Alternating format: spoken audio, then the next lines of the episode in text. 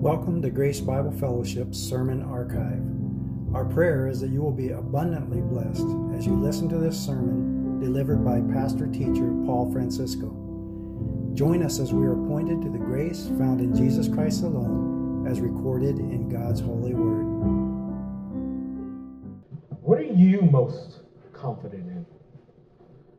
Do you have several talents or expertise in an area that you feel extremely confident in? Paul makes a profound statement at this point in his letter.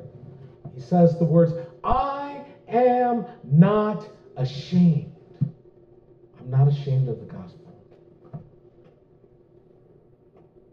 In everything he knows and has experienced, he banks his life on this most important reality out of all of life.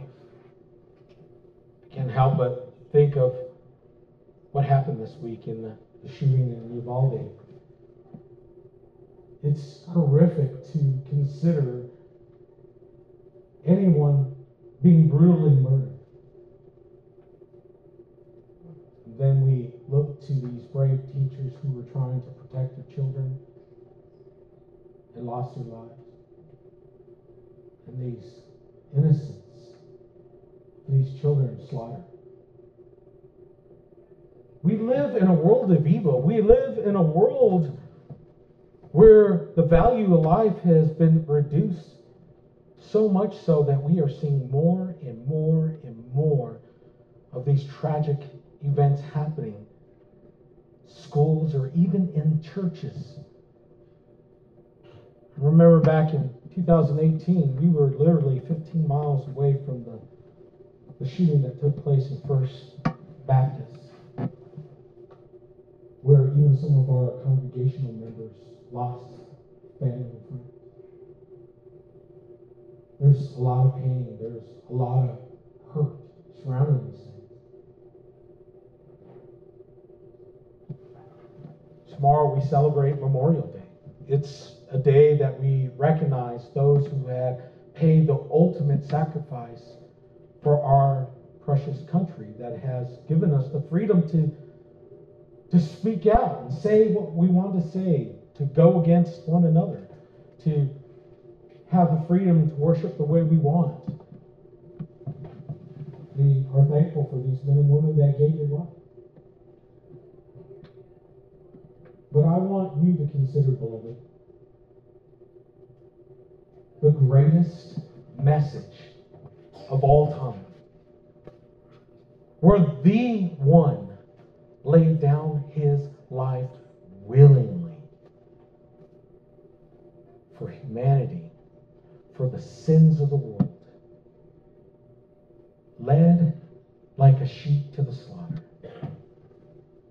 so that you and I and all who would trust and believe in Jesus Christ as Lord and Savior, repentance and belief, that He rose from the dead in triumphant victory over sin and death once for all, can have eternal life. This is the message that the apostle banked his life on. I want to propose to you today from this message as those who call themselves Christian. That's you, brothers and sisters, who call yourself to be followers of Christ. There is nothing, nothing more important than knowing the gospel and having been transformed by it. This is God's good news that brings about eternal life. So, to give you a little context of where we've been in the book of Romans as we've been systematically working through this, Paul in his greeting, verses 1 through 7, establishes identity as a bondservant of Christ. He established his apostleship, his authority directly being revealed by Christ himself, the Word of God, inspired by the Spirit to pen in words for us to have today. And then he connected it with his prayer for the Roman church. Verses 8 through 15, that's what we've been laboring in. In his prayer, that it connects with a heart, with a heart of thankfulness, with praying in the Spirit, praying for a heart of willing submission to God's will, praying with love and affection for the Roman church, his fellow brothers and sisters in Christ, and then praying with this humility, knowing that he too needed to be encouraged in the gospel. He then moves now to this message the gospel, which is the centrality of everything. Everything we're going to hear through all the letter of Romans is pivoted, is in the center of this reality. He writes in this letter, and he how he tries to live his life to the glory of God through his master and Lord Jesus Christ. And this is why Paul says he is unashamed of the gospel. And that's for those of you who like to write. I had to take this sermon of two verses and break it up in two sermons. That's how much we're going to get, I think, believe, from this, this text. And so our first point is the message of the gospel. The message of the gospel. And then what we will see in our second point is God's power in or through the gospel. And I wanted to briefly give you that more of that 30,000 foot view because these are major doctrines of the faith.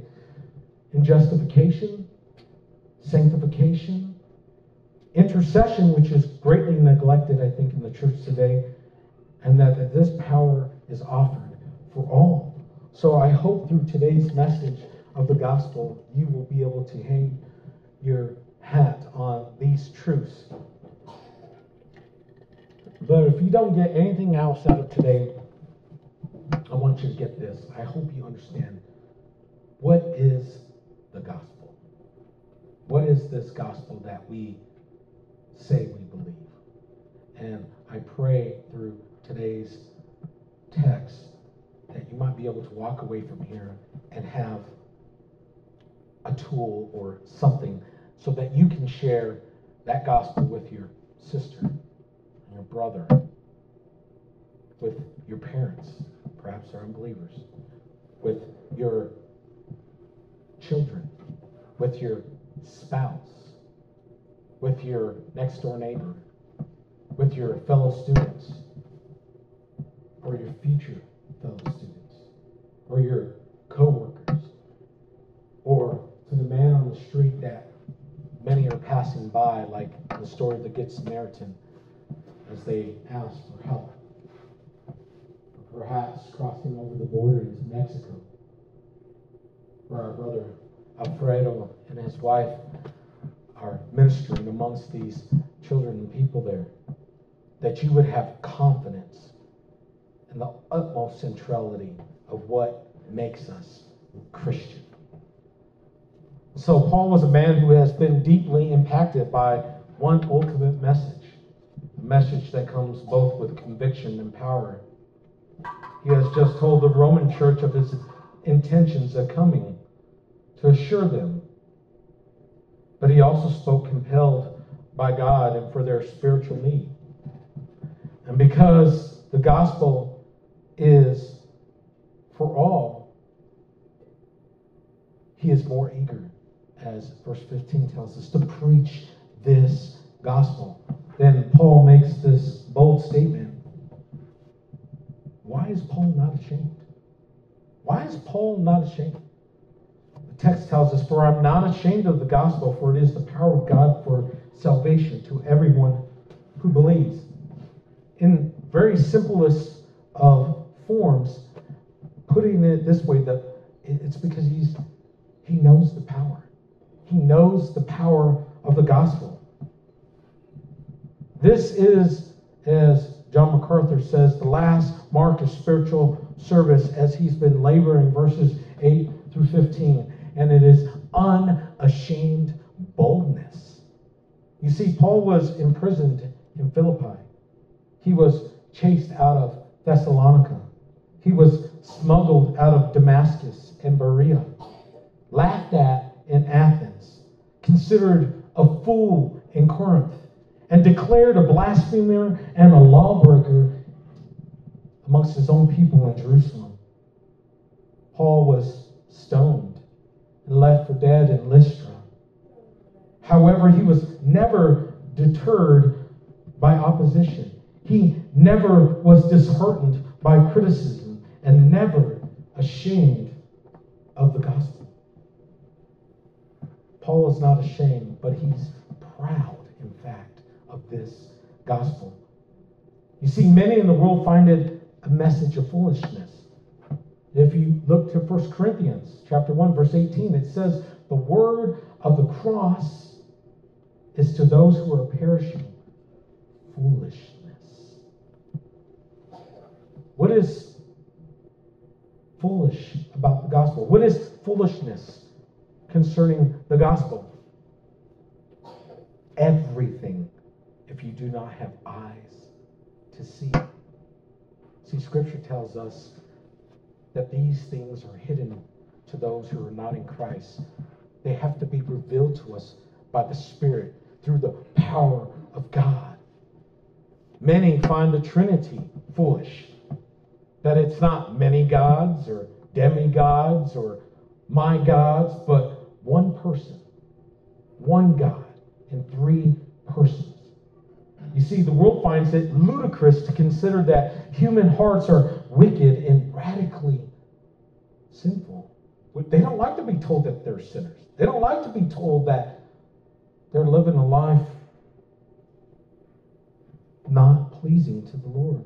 Every year we celebrate a weekend, a celebration of Jesus' death and resurrection, and the world finds it absurd and incomprehensible for most. Consider the atonement. Many find it eluding. Jesus being the only way, have you ever heard that it's just intolerable? That we're a bunch of bigots? I mean, the world tells us there's many ways to God, whatever works for you. Every other religion in the world, or that lack thereof, can fathom that Jesus cannot fathom that Jesus' return marks the time when everyone will bow and confess that Jesus is Lord. You see, those who are the captain of their own ship, those who do not want to be told what to do, those who are happy and content living life for themselves, hate that message. And you see, the gospel, when heard and understood, we are confronted with a reality. We're confronted with a reality in response. And there's only two options, two ways to respond. We either abandon it out of embarrassment or hatred or rejection, or we embrace the shame. But I must remind you, friends, that if we choose to abandon it out of embarrassment, we must heed the warnings of Jesus, his words found in the Gospel of Mark, chapter 8, verse 38. Remember, Jesus said these words? He says, Whoever is ashamed of me in my words, in this adulterous and sinful generation, of him will the Son of Man also be ashamed when he comes in the glory of his Father with the holy angels? Friends, we must not be ashamed. Christian, we must not be ashamed. Brothers and sisters in Christ, we must not be ashamed, but we must be bold in the gospel. Our sister prayed this morning that we would have boldness. Paul was full of joy and emboldened by the privilege of proclaiming its truth. But this begs a question for all of us. Why then are so many? Why then are we who claim to be a Christian so afraid to share this gospel?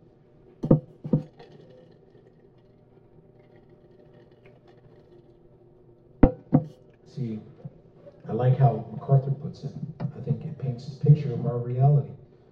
When we have opportunity to speak for Christ, we often do not. The gospel is unattractive intimidating, and repulsive to the natural, unsaved person and the ungodly spiritual system that now dominates our world. To the sinful heart of unbelievers, the gospel doesn't appear to be good news, but bad. You see, beloved, the fear of men and the fear of not being able to handle worldly argu- arguments seems to be the greatest snare to our witness to the gospel. See, many are tempted to water down the gospel for this very reason. This is why we have false gospels that are being created. It permeates our American culture, especially. And it's happening in places like Africa and other places where the gospel is being associated with health, wealth, and prosperity. See, the world likes that because it's not offensive. It's not offensive to the world because it offers what the world wants. An inoffensive gospel is an inoperative gospel. Friends, it plays right into the hands of Satan. But the foolishness of God is wiser than men. Praise be to God. God's thoughts and his ways are greater than men. 1 Corinthians 1, chapter, verse 25, it says, For the foolishness of God is wiser than men, and the weakness of God is stronger than men. One commentary says the very message that Peter considers foolish, not Peter, sorry, people consider foolish, actually contains the power of God for salvation. This is what the Apostle Paul makes his life on. It is through the foolishness of preaching that he chooses, God chooses to save. Foolishness. He takes a sinful man and woman in your spheres of influence and calls us to preach a message that the world sees as folly. 1 Corinthians 1.18 For the word of cross is folly to those who are perishing, but to us who are being saved, it is the power of God. Have you considered the power of God? Our brother Norm, last week in our study, he says so often we forget about the power of God. Don't you find it amazing that God would even save you? I, I, I, am. I'm in awe of it. But you know what I find even more amazing? It keeps me saved.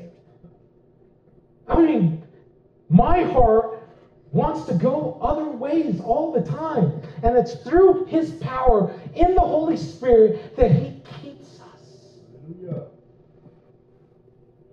But this begs the question what is the gospel?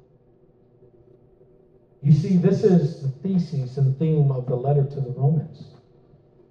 It's the most life transforming truth to have one's eternity completely altered. And for us who call ourselves Christians, it is both reasonable and the most important message we can know. It is the only message by which men can be and are saved. Tom Schreiner says, the gospel announces the way of salvation for those who hear it with faith. The good news that overcomes the bad news. We are saved from something terrible and for something glorious. You see, the gospel is a message about a bloody Savior and an empty tomb.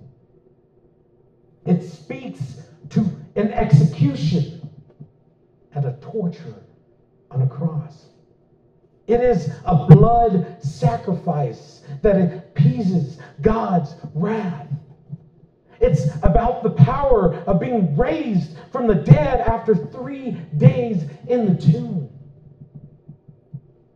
Message of the gospel must be understood. And beloved, I know we struggle. I know it's hard for some of us. Some of us, it's we fear men, of course, but we're just simply feel like I can't explain it correctly. I, am afraid of that I was going to mess things up. Let me give you a great word of encouragement. You cannot mess up what God has ordained. Everything that is said and is done is according to God's sovereign, providential plan before the foundations of the world. We're just given a message and a call called the Great Commission and the Great Commandment to love God, to love others, to share this message to all peoples across the table and across the nations. And I think it's very, very important for us to be able to at least have the basic understanding and concept of the gospel. So there are many ways that we can hear. I'm sure you guys have heard the Romans Road and, you know, faith evangelism, other other means of hearing the gospel. But I, I, I want to break down three examples for you. Three, I think, simple, maybe not so simple for some of you, I don't know, but that's why I chose three different ways to help you understand the gospel and how to share the gospel. The first, uh, I just call it the four steps. The four steps. I, I break it down in God, man, Christ, response. God, man, Christ response. God is the creator of the heavens the earth. In the beginning, God created the heavens and the earth. God said, Let there be light, and there was light. God created man in his own image. God created man to be vice rulers in the garden. God created all the plants, the animals, the fish, the birds, everything. And in Genesis 1:31, God saw all that he made, and behold, it was good. Very good. But Genesis 3 rolls around. This is where we learn about man. Man sinned. The fall happened. There was a serpent named Satan, crafty, who came to the woman. But before you want to put blame on woman here, I want you to understand who was standing beside her the whole entire time when she was being talked to by that sly serpent. And what happened in the fall was that man did not trust and believe.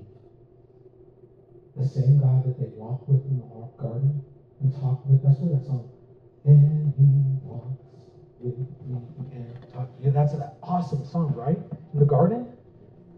We, they had access to immortality, to the tree of life, to taste and eat. And it was good, and it was good, and it was holy, and it was righteous and just. And man turned from that trust, from that belief, and he trusted Satan. He trusted the lie and fell and ate of the tree of, knowledge of evil, good and evil. And because of that, it came with curses. It came ultimately with the curse of death. Death was going to happen. So we have God created, man sinned, but then God, in his divine love and mercy, did not leave us to ourselves. Christ was foretold in Genesis 3.15. It's through the seed of the womb in which the one would come. The anointed Messiah, Christ. That's what it means. Anointed one Messiah. Would come through a woman on down the promise of the covenants through the Davidic line. Christ would come and then he would live perfectly what you could not. He obeyed perfectly the Father through the help of the Spirit. But he didn't just live the life we couldn't. He died the death that we deserved. You see, all have fallen short of the glory of God. All have sinned. None is righteous. No, not one. That's you. That's me. We deserve the right punishment, the just punishment of death and hell in an eternity separated from God. But God was merciful. He loved his people. He loves rebels and brings them to the foot of the cross where the blood was spilt on your behalf and my behalf. And then Jesus rose from the dead after three days and conquered sin and death once and for all. So we have God created man, sin. Christ lived, died, and had risen. But we must respond to that reality.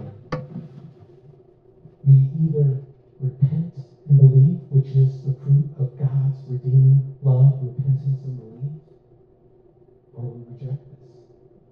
For those who accept that reality, there's a promise for the reward of eternal life. And those who reject it all the way to the death, there is a reward of damnation in the lake of fire. And that's the reality. So, this is the message that we must respond to. As Romans 10 9 says, that if we confess with our mouth and believe in our hearts that Jesus is Lord and he rose from the dead, you will be saved. Praise the Lord. That is the gospel message in four easy steps. For some of you, and this tends to be a way I like to think about it a lot, there's creation, fall, reconciliation, and consummation. See, God was the creator of all things, right? And because He's the creator of all things, He is the sovereign creator and ruler over all things. He has the right to do and to judge and to proclaim His will to all creation. He even created us as mini creators when we have children. That was the first command He actually gave us right? To be fruitful and multiply. Some of us have taken it to five, and some of us taken it to two. That's okay. God is the sovereign creator of the heavens and the earth. But because of the fall and Adam and Eve fell into sin and brought about the curses. Let's go back to Genesis just real quick and look at what that curse brought. Genesis chapter 3, beginning of your Bibles.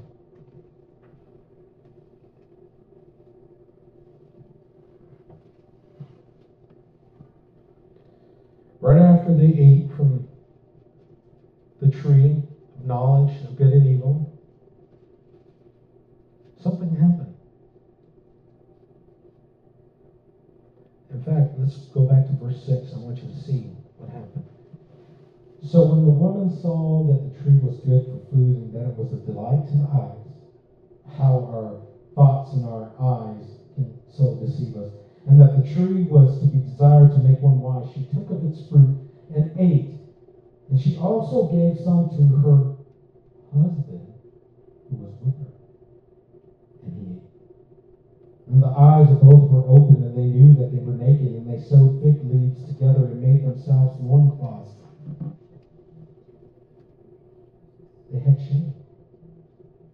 They heard the sound of the Lord God walking in the garden, and it wasn't of joy, but it is a fear at this moment because of their shame.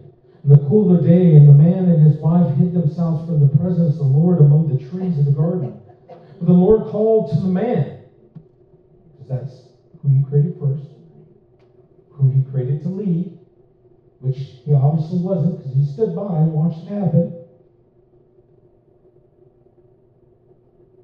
Where are you? He said to him.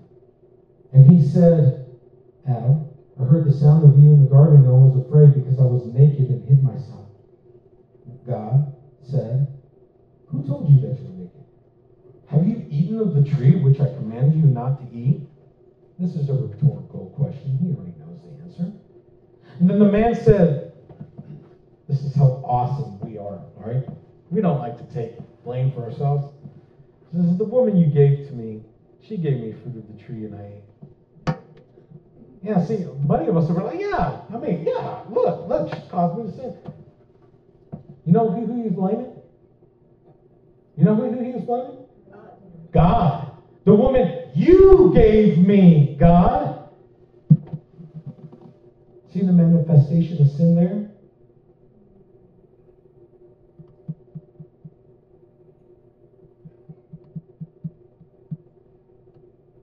Then the Lord God said to the woman, What is this that you have done? And the woman, well, she don't want to take all the blame, right? She says, The serpent deceived me and I ate. So here we are deflecting, justifying our sins, right? Because we don't ever do that, right? I mean, the Lord God said to the serpent, Because you have done this, cursed are you above all livestock and above all beasts of the field, and your belly you shall go, and dust you shall eat all the days of your life. And I will put enmity between you and the woman. Genesis 3.15. Okay, enmity against each other. Between your offspring and her offspring. Children of God or children of the devil. See, you're either bowing down in worship to the one true God or you're bowing down to Satan.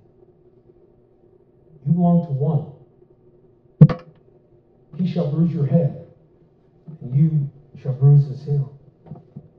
See, the serpent would think he had victory by taking the life of Christ. But instead, his head would be crushed through the seed of the woman. And then we see that woman has an increase in pain in childbearing. That her desire for a husband, an ungodly desire, in other words, she wants to take place, right? You know that saying, you may be the head, but I'm the neck that turns the head. Yeah. See, we may think it's funny, but honestly, that's a sin. Right? That's sin. I want to control the neck. Yeah. Right? But then, you know, we have that machismo, right? Woman, right? So it says that he shall rule over you. That's not servant like leadership. That's not what God designed, right? And Adam said, because, and he said to Adam, because you have listened to the voice of your wife. See, oh yeah, it's her fault, right? No, you, God, gave me her, right? And these are the tree which I commanded, you shall not eat of it. They lost immortality. They lost it. It says, Cursed is the ground because of you. In pain you shall eat of it all the days of your life thorns and thistles shall bring forth, and you shall eat the plants of the field. By the sweat of your face you shall eat bread. We will have thorns trials, tribulations. We will work hard by the sweat of our brow because of this sin. By the sweat of your face you shall eat bread till you return to the ground. For out of it you were taken, for you are dust, and to dust you shall return. That is the curse of sin. It's death. Death. So they fell into sin, and because of that sin, we all get to inherit sin in our lives. I never had to teach my children how to say no. Have you? Jesus Christ, though, in his coming down from his heavenly throne, fully God, fully man, came in the humble form flesh and humanity in the baby, a same like your baby here, needing to be fed, to be held, to be loved. He came in that fragile state of humanity to be a servant to all, to experience our pain, to experience our death. And he did it perfectly. he obeyed the law perfectly. And he died the death that we deserve so that we could be reconciled to him. So there would be a propitiation for sin, atoning sacrifice taking place, judicial act of God on behalf of sinful men through the blood of Jesus Christ on the cross so that we can one day walk again with God. Hallelujah so that there would be a consummation because Christ will return again. The lion will lay down with the lamb. There will be no more tears. There will be no more pain. There will be no more sin. Oh, praise and glory to God for that day for those of us who have trusted in Christ Jesus. Look at the end of the book, Revelations chapter 22, very last page of your Bible.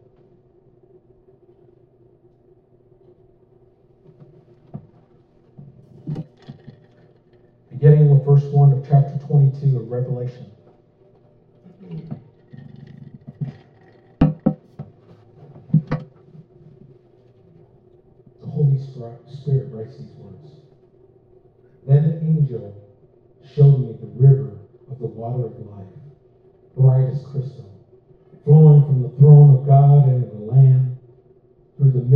The street of the city, also on either side of the river.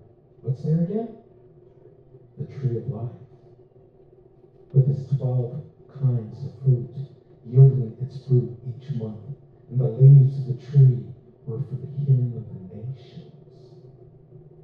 No longer will there be anything accursed, but the throne of God and of the Lamb will be in it and his servants will worship him. They will see his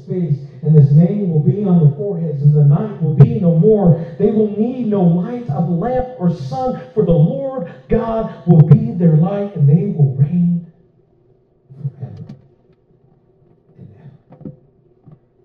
Is that good news? It's good news. Last one. I think I know our brother Russ at one point in time taught a class and I brought these two. Um, two ways to live. It's like gospel track. Real easy to explain. Has the same scriptures and verses, things that I put there. Um, what is the gospel by Greg Gilbert? Uh, those four points that I just got done explaining. Um, you can get, we can get these are dirt cheap too if you want them. Um, our brother Gustavo, before I go into this last one, offered to make these little leather pouches and these little small tiny index cards so you can do scripture memorization. I'm going to share some scriptures with you. You can carry these and you'll have the gospel with you at all times because he makes it so small. I mean, some of you won't be able to read it, but he makes it small enough where you can carry it in your pocket all the time. So, in two ways to live, there's essentially six points to this one. Uh, the first point is God rules. You see that God is the loving ruler of the world. He made the world and He made us, being made in His image and likeness, rulers of the world under Him.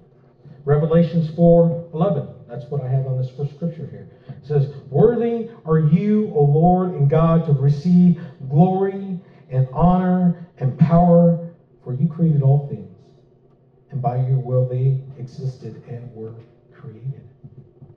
So God rules, right? He has a crown. God rules. Second, man rebelled.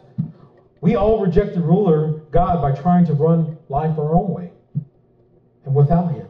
But we fail to rule ourselves, more or less, rule anything else in this creation. So, Romans 3 10 and 11. None is righteous. No, not one. No one understands. No one seeks God. See, we don't, there's not like there's a list, a 100 on the list, 99 for God and one for Satan, and we're like, ah, yeah, I choose Satan. No, it's not like that. No one seeks God at all. We're in enmity with God. It's not that we find God, that God finds us. See, and thirdly, we have one life. But this one life comes with the judgment. See, God won't let us rebel forever. God's punishment for rebellion is death and judgment. Hebrews 9 27. And just as it is appointed for man to die once, And after that comes judgment. Four. So we have God rules, man rebel, one life in judgment. Fourth, Christ's work. I hope you guys are noticing the thing. God is the one who created everything. God's the one in charge. Man messed things up, and then you know Christ has to fix it. Right? So Christ works because of His love. God sent His Son into the world. Jesus always lived under God's rule perfectly. By dying in our place, he took our punishment and brought about forgiveness. 1 Peter chapter 3, verse 18. For Christ also suffered, suffered once and for all for sins, the righteous for the unrighteous, that he might bring us to God. God rules, man rebel, one life in judgment, Christ's work, resurrection. God raised Jesus to life again as the ruler of the world. Jesus has conquered death, now gives new life and will return to judge. 1 Peter 1 3. According to his great mercy, he has caused us to be born again to a living hope through the resurrection of Jesus Christ from the dead. So we have the resurrection now. And finally, we're stuck with again with this response. Our way versus God's new way. If we choose our way, we reject the ruler and we try to run life on our own.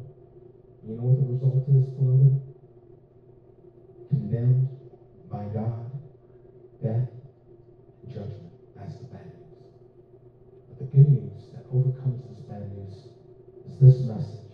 That if we respond to God in His way, submit to Jesus as the ruler and rely on Jesus' death and resurrection, the result is forgiven by God and it's everlasting, eternal life. So these are three examples. If any of you want, I, will give you, if you want one of these tracks, I'll give you. If you want, we can figure out, get it. I, I even give you my scriptures here. You can use this I, I have no problem providing that. I want you to know this message, to be able to share this message. You see, it's this message that Paul was never ashamed because he knew the gospel was the power of God for salvation. This message comes with great power, supernatural power. And we who call ourselves Christians must know this message. And for it, it is as the very core of our existence of faith. The result of this gospel is overwhelmingly good news because it's the power of God for salvation. And that's our last point here. God's power in the gospel. Paul is very eager to preach this gospel as mentioned in verse 15. And now he states that he's not ashamed of it, for he knows its power, for it is the power of God for salvation. You know that word power there is the Greek word for dynamite, dynamo.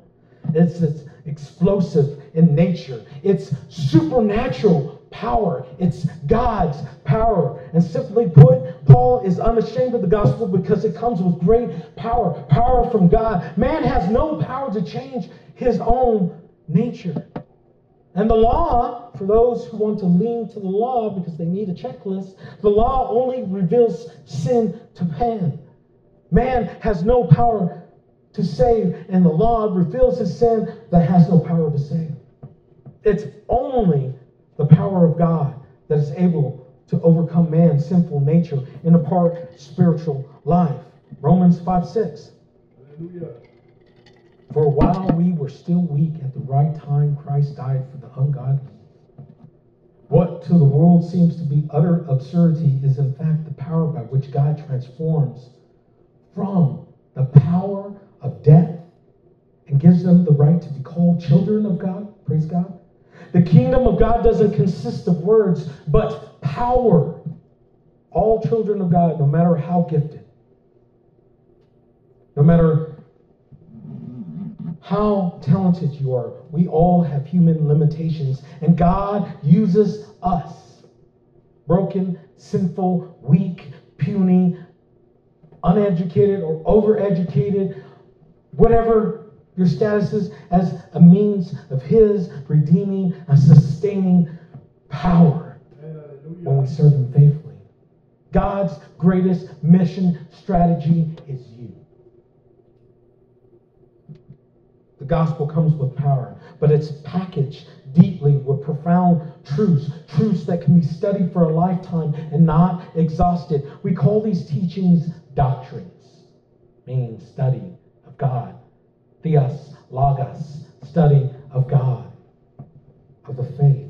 And there are three doctrines in which we are directly rated, that are directly related to the gospel power, powers message justification, sanctification, and intercession. Simply put, the justification. There is power in justification. That power is to help you and me become children. That's the simplest form of that understanding. That's the point in which we are declared children of God, declared righteous. For it is the power of God for our salvation. God being just, the only holy and righteous God, is just, declares us righteous only by one way through his Son, Jesus Christ. He, we are justified by God's wrath being satisfied on the cross. We are justified by a gift of grace, Ephesians 2 8 9 justified through the redemption in Christ, justified through Christ's propitiation by his blood. God is the righteous judge and jury. Romans 3, verse 21 through 26. But now the righteousness of God has been manifested apart from the law. Although the law and the prophets bear witness to us, the righteousness of God through faith in Jesus Christ for all who believe. For there is no distinction. For all have sinned and fall short of the glory of God and are justified by his grace as a gift through the redemption that is in Christ Jesus whom God put forward as a propitiation by his blood to be received by faith. This was to show God's righteousness. Because in his divine forbearance, he had passed over former sins.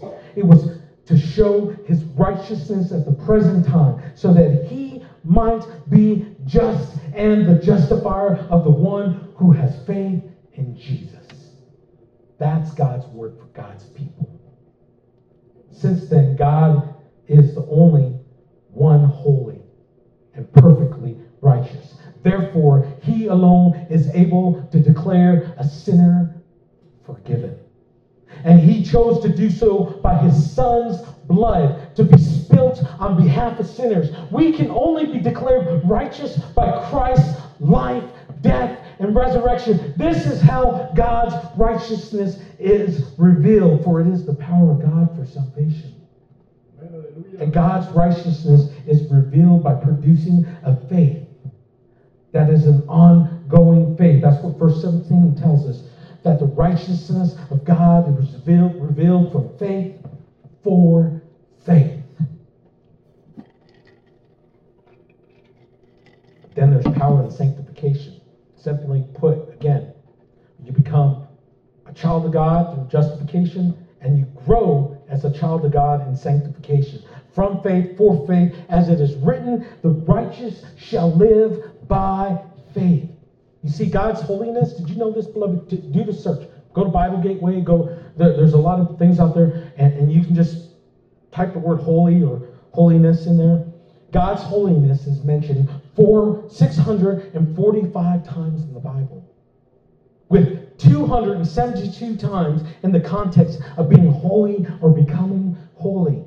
It is God's will for us to be holy, for He is holy. This means living a godly and righteous life, daily living filled with acts of faith. Leviticus chapter 11, verse 45. For I am the Lord who brought you up out of the land of Egypt to be your God. You shall therefore be holy, for I am holy. God requires you to be holy. But praise the Lord, since we all fall short of the glory of God and we cannot live up to that standard, He gives us, through our faith in Jesus Christ, for faith, or from faith for faith, He gives us the Holy Spirit. He gives us a helper. We can't do this on our own, but it is given to us through the Holy Spirit. Eh, he is our promised helper through Christ. John chapter 14, verse 26. But the helper, the Holy Spirit, from whom the Father will send in my name, as Jesus' words, he will teach you all things and bring to your remembrance all that I've said to you. Our sanctification is a progressive sanctification. It is a progressive growing as a child of God. It is a progressive holiness. We live in the already and not yet. This is why Paul says in 1 Thessalonians chapter 4, verse 1 through 8. That, let me just read this for you. Finally, then, brothers, we ask you and urge you in the Lord Jesus.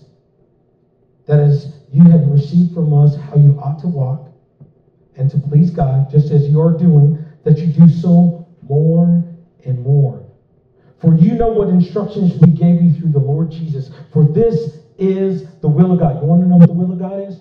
Right here. This is the will of God, your sanctification. And then he goes on giving a list of things that are not sanctified, and things that are not holy, that you abstain from sexual immorality, that each of you who you know how to control his own body in holiness and honor, not in the passion of the lust like the Gentiles who do not know body who do not know God, but that no one transgress and wrong his brother in, his, in this manner, because the Lord is the avenger of all things, as we told you beforehand and solemnly warned you. For God has not called us for impurity, but in holiness. Therefore, whoever disregards this disregards not man. This is why you don't have to fear men. But give who gives his Holy Spirit someone rejects this message you share, he's not rejecting you. She's not rejecting your words, your eloquence, your speech. They are rejecting Christ himself. But here's the last doctrine I'm going to mention here the power of intercession. This is ongoing salvation. For it is in the righteousness of God is revealed from faith for faith. Probably the most neglected doctrine of these powerful doctrines. You know, intercession is talking about what Jesus is doing right now on earth on your behalf. Dane Ortlund says the atonement accomplished our salvation, but intercession is the moment by moment application of that atoning work. You see, for many of us, our functional Jesus, the one we think about, is the one who did everything already. He isn't really the one doing anything right now. Everything we need to be saved, we tend to think is already accomplished. But Christ is a complete Savior. He's a complete Savior. Not just in the already and not yet. You see, Christ's present heavenly intercession on our behalf reflects the fullness of victory of his earthly work. You guys remember that scripture? he's in Romans chapter 8. He intercedes for us on our behalf before the right hand of the Father. He's doing it at this very moment as you sit here and listen to this message. He's praying for you. John, John Bunyan wrote concerning the subjective reality of the gospel. He says it this way He says, As you must know, men are justified by him.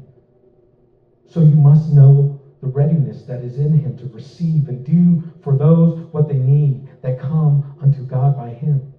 Nothing pleases him better than to give what he has away, than to bestow it upon the poor and needy. You see, God's good posture right now in heaven is in heaven, but his disposition and deepest desire is to pour out his heart on our behalf before the Father. The intercession of Christ is his heart connecting our heart with the Father's heart. Christ's intercession comes from a place of one who identifies with us. Hebrews, the writer of Hebrews, letter of Hebrews, chapter 4, verse 13, 15. He says, For we do not have a high priest who is unable to sympathize with our weaknesses, but one who in every, every respect has been tempted as we are, yet without sin. We are being taken by the hand by our Savior Jesus and led deep into his heart. He is showing us the unrestrained embodiment of Jesus with his people. He sympathizes with our every weakness. Consider your own life. When the relationship goes sour, when the feelings of futility come flooding in, when it feels like life is passing us by, when it seems that our one shot at significance has slipped through our fingers, when we can't sort out our emotions, when the long-time friend lets us down, when a family member betrays us, when we feel deeply misunderstood, when we are laughed at by the impressive. In short, when the fallenness of the world closes in on us and makes us want to throw in the towel, right there, we have a friend who knows exactly what such testing feels like. And he sits close to us. He embraces us. As we sink further into pain, we sink further into felt isolation. The Bible corrects us. We are never alone. The sorrow that feels so isolating, so unique, was endured by him, the past, and now is shouldered by him in the present. And the, and the one who shares in all our pain shares in it as the pure and holy sinless one. You see, the power of the gospel shows us that we are saved. The power of the gospel shows us that we will be saved. And the power of the gospel shows us now that we are being saved from faith for faith. There is an ongoing and continuous work in salvation. We should be amazed that we are Christian. As I said earlier, be even more amazed that we remain a Christian. God is powerful enough to save us by the gospel, and he is powerful enough to keep us in the gospel. Jude rightly says, Now to him who is able to keep you from stumbling, to present you blameless before the presence of his glory with great joy. The gospel presented in the church should be made beautiful. This comes both from the power of God and how that power affects us in gospel community with others. Gospel doctrine with a gospel culture is prophetic. Francis Schaeffer said it this way One can't explain the explosive dynamite of the early church, church apart from the fact that they practiced two things simultaneously orthodoxy of doctrine and community, community in which the world could see. By the grace of God, the church must be known for its purity of doctrine and its reality in its community of the gospel. The love of God in practice is beautiful, must be present. And I'm, beloved, looking at the time, I'm going to save this last part of the gospel being powerful for all for the next time we hear the word. But I, I will end with these words to you. Look to Jesus. Remember what he accomplished in the gospel for you. It is the power of God into salvation. Now, many of you probably don't know this. In my younger days, I used to do a little freestyling, a little bit of rapping. I'm not going to do that for you today, but I wrote a poem to help you understand the message and the power of this gospel. So, I know some of you might like this and some of you might not like it, but I hope you just listen to the words, okay? It says, God is the judge, this jury, Supreme Court all in one. This is where the story has begun. This is the story of his glory. He is the sovereign creator who made everything good for man's favor.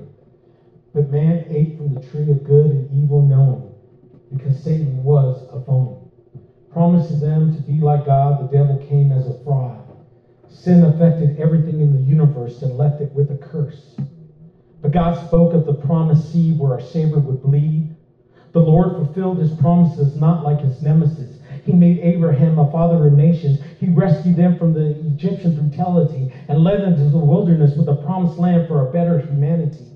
However, the nation kept sinning, believing their own lies, feeding to the enemy and his spies. Then on down the line, A Davidic king just came in time. They had a good start, but Israel would still depart. They were supposed to be a light to the nations. Instead, they were rebels with judgment facing. Kingdoms were split, so exiles was left. God was faithful to leave some to remain so they would worship his name.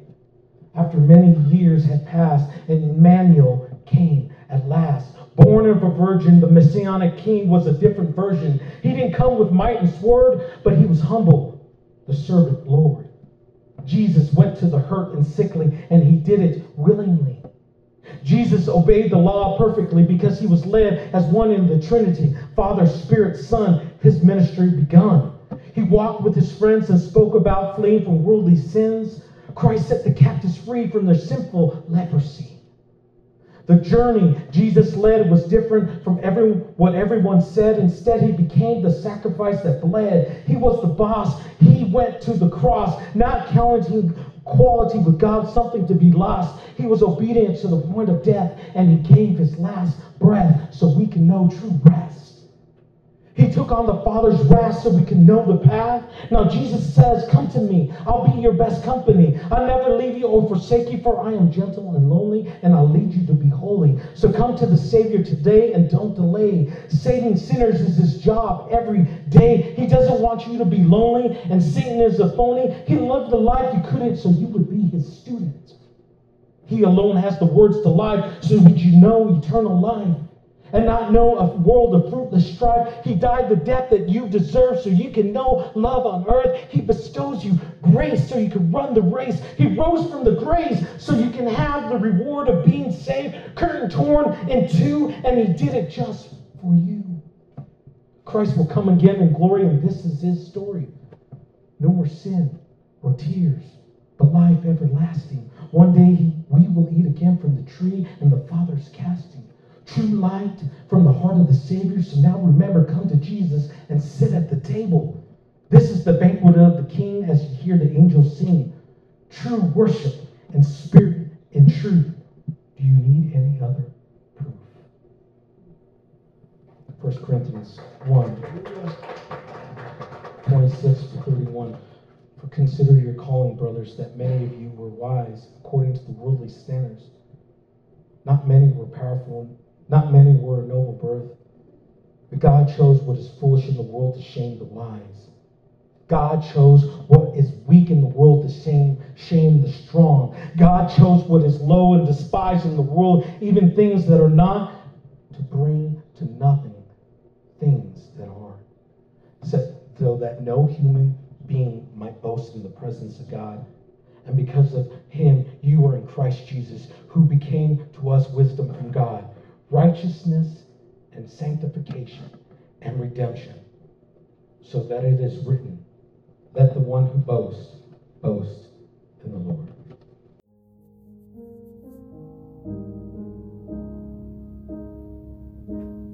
Praise the Lord that His Word is sufficient for our every need. Join us next time as we continue our study of God's infallible Word. We would also love to have you join us in person at Grace Bible Fellowship. We meet together each Sunday at 9 a.m. for connections and at 10:30 a.m. for our worship service. We are located at the Baptist Student Ministry at 101 East University near UTEP. If you have any questions, you can dial 915-308-1208 or visit our website at www.gracebibleelpaso.org. We would love to see you this Sunday as GBF gathers to proclaim Christ admonishing every man, and teaching every man with all wisdom, that we may present every man complete in Christ.